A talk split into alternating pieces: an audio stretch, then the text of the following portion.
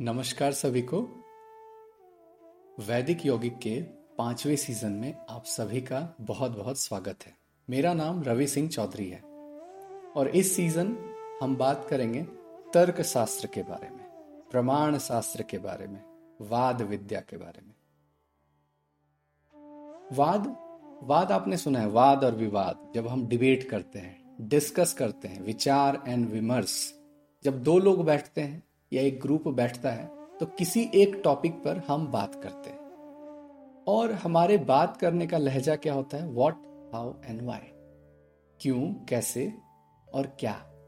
इस पे हमारा फोकस होता है। तो जब हम बात कर रहे हैं तो वाद का क्या पर्पस होता है? ये जो वाद विवाद में वाद जो शब्द है, इसका पर्पस ये होता है सत्य की खोज। जब दो लोग डिबेट कर रहे हैं तो जय पराजय की बात नहीं है यहाँ पर कि हमने डिबेट में उसे हरा दिया। हम दोनों का पर्पस होगा कि ट्रूथ को सीख करना, सच को जानना। आज हमारा ज्ञान अगर नीचे है तो इस डिबेट के बाद, इस विचार विमर्श के बाद, इस वाद के बाद हमारा ज्ञान बढ़ेगा। लेकिन ये जो बात करने का लहजा होगा, ये बिना हाथ पैर के नहीं होना चाहिए, है कि नहीं? ये लॉजिकल होना चाहिए। रीजनेबल होना चाहिए। तो हम बोलते हैं तर्क संगत होना चाहिए। संगत मतलब संगति जैसे होता है ना, साथ साथ में। तो तर्क के साथ होना चाहिए।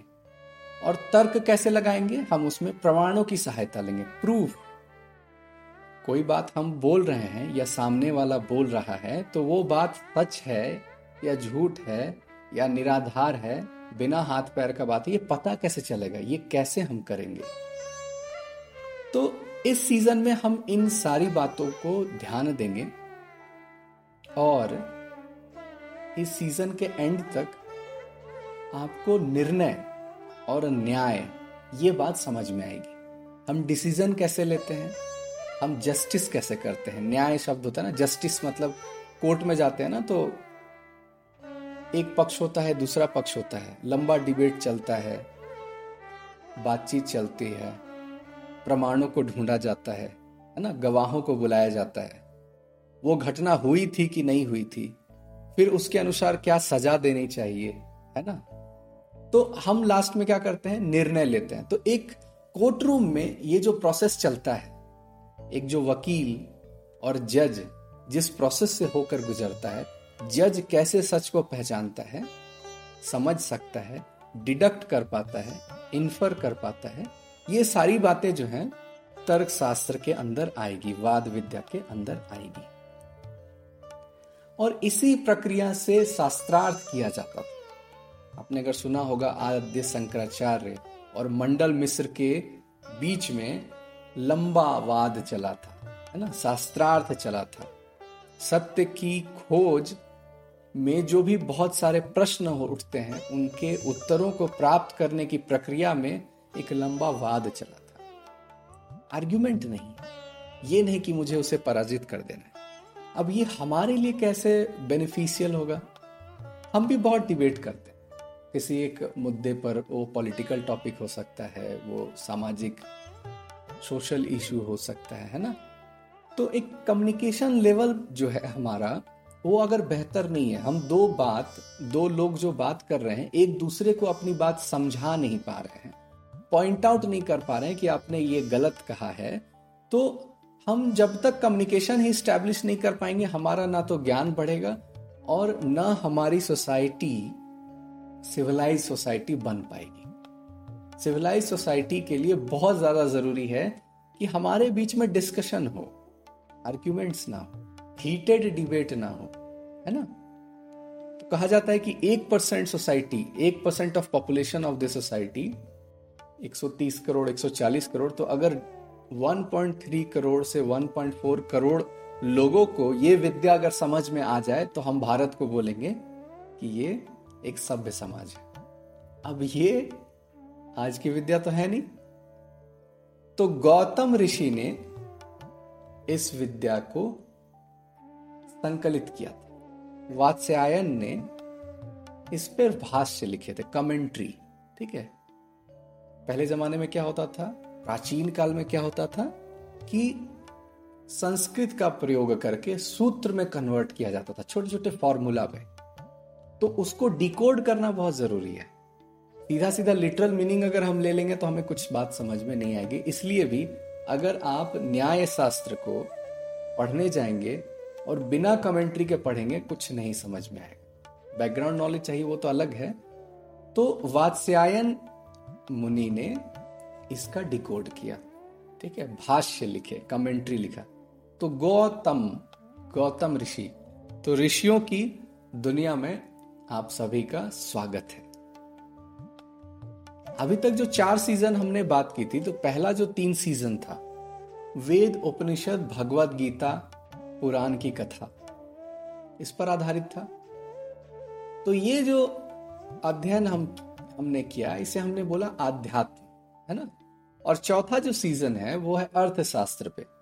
तो ये सांसारिक ज्ञान हुआ। जब आप, जब इस संसार में आप रहते हैं, जब आप मोक्ष प्राप्ति अभी नहीं कर रहे हैं, आप पुरुषार्थ, दूसरे पुरुषार्थ पर जब है, धर्म, अर्थ, काम पर जब है तो उस समय अर्थशास्त्र आपके लिए।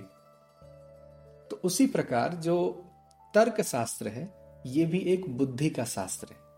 बुद्धि के बाद अध्यात्म की यात्रा प्रारंभ होती है। ठीक है?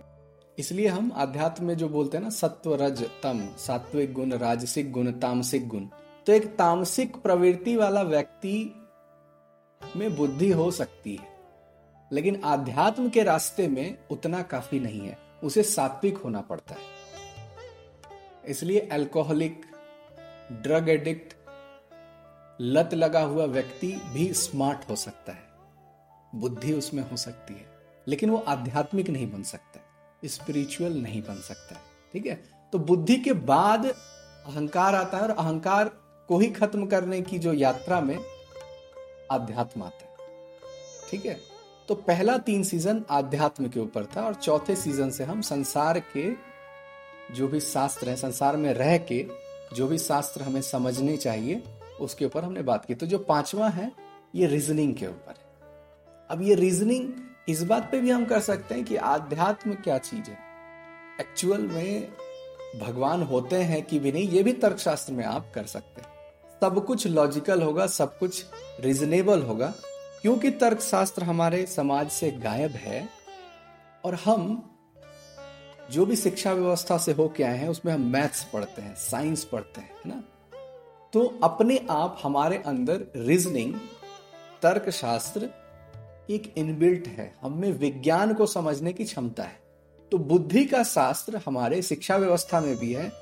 तो ऐसा व्यक्ति जिसके पास तर्क शास्त्र आ चुका है, एक बेसिक लेवल का, वो जब कुतर्क वाला अध्यात्म देखता है तो उसे पसंद नहीं आएगा कभी भी। हमने क्या कि एक्सेप्ट कर लिया अच्छा तुम भी सही हो, हम भी सही हैं। हम सब में अपनी कमियाँ हैं, हम सब जो है, सही हैं। तुम्हारा भगवान सही है, हमारा भगवान सही है। ठीक है? तो ये जो स्वरूप है, जो सिंपली हमने एक्सेप्ट कर लिया तो ये लॉजिक को पसंद नहीं आ सकता है। या तो सभी गलत होंगे, या तो सिर्फ़ एक सही होगा। तर्कशास्त्र ये बताता है है ना? सभी सही नहीं हो सकते हैं। तो जो धर्म का स्वरूप है, जो आध्यात्म का स्वरूप है, उसमें भी अगर हम लॉजिक तर्कशास्त्र नहीं लगाएँगे तो हमें वो आध्यात्मिक यात्रा पसंद नहीं आएगी। क्योंकि हम तार्किक हो चुके हैं। गौतम गौतम, जिसने अपनी इंद्रियों के द्वारा तम को नष्ट कर दिया है, यानी अंधकार को नष्ट कर दिया है। तो ऐसे ऋषि के बारे में हम बात कर रहे हैं। तो इस शास्त्र को हम लोग बोलते हैं न्याय दर्शन। छह दर्शन थे ना? वेदांत दर्शन, सांख्य दर्शन, वैशेषिक दर्शन योग दर्शन, मीमांसा दर्शन, पूर्व मीमांसा और न्याय दर्शन। तो जो दर्शन है, इंग्लिश में अभी क्रूडली फिलॉसफी में बदल दिया जाता है, लेकिन दर्शन जो है फिलॉसफी नहीं होती है। और आप ये देखेंगे कि ये जो दर्शन शास्त्र है, इसमें लॉजिक की बात हो रही है रीजनिंग की बात हो रही है। फिलॉसफी में लॉजिक और रीजनिंग नहीं होती है, इसको अलग से बताया जाता है। ये जो पूरे वर्ल्ड की अगर आप लिटरेरी वर्क देखेंगे वेस्ट के तरफ़ देखेंगे तो लॉजिक एक अलग सब्जेक्ट है रीजनिंग एक अलग टॉपिक है, और फिलॉसफी एक अलग टॉपिक होती है। भारत में ऐसा नहीं है। जैसे वैशेषिक दर्शन जो है, वहाँ से आयुर्वेद की यात्रा प्रारंभ होती है, वहाँ से फिजिक्स की यात्रा प्रारंभ होती है। तो जो साइंस है वैशेषिक दर्शन से ही प्रारंभ होता है। मतलब ये जो दर्शन शास्त्र है ये बेसिकली आपके ज्ञान विज्ञान को ठीक करने के लिए बनाया गया है। प्रस्पेक्टिव देने के लिए। आप में सोचने की क्षमता होनी चाहिए। विषय के प्रति सोचने की अगर क्षमता नहीं है आप में तो आप विषय को नहीं समझ सकते हैं। तो उसी तरह मैथ्स आपको समझना है। कम्युनिकेशन आपको समझना है। डिबेट आपको करना है। वाद विवाद करना है। तो उसके पहले भी एक बेसिक नॉलेज सिस्टम आप में होनी चाहिए। तो मिलते हैं अगले सत्र में। धन्यवाद।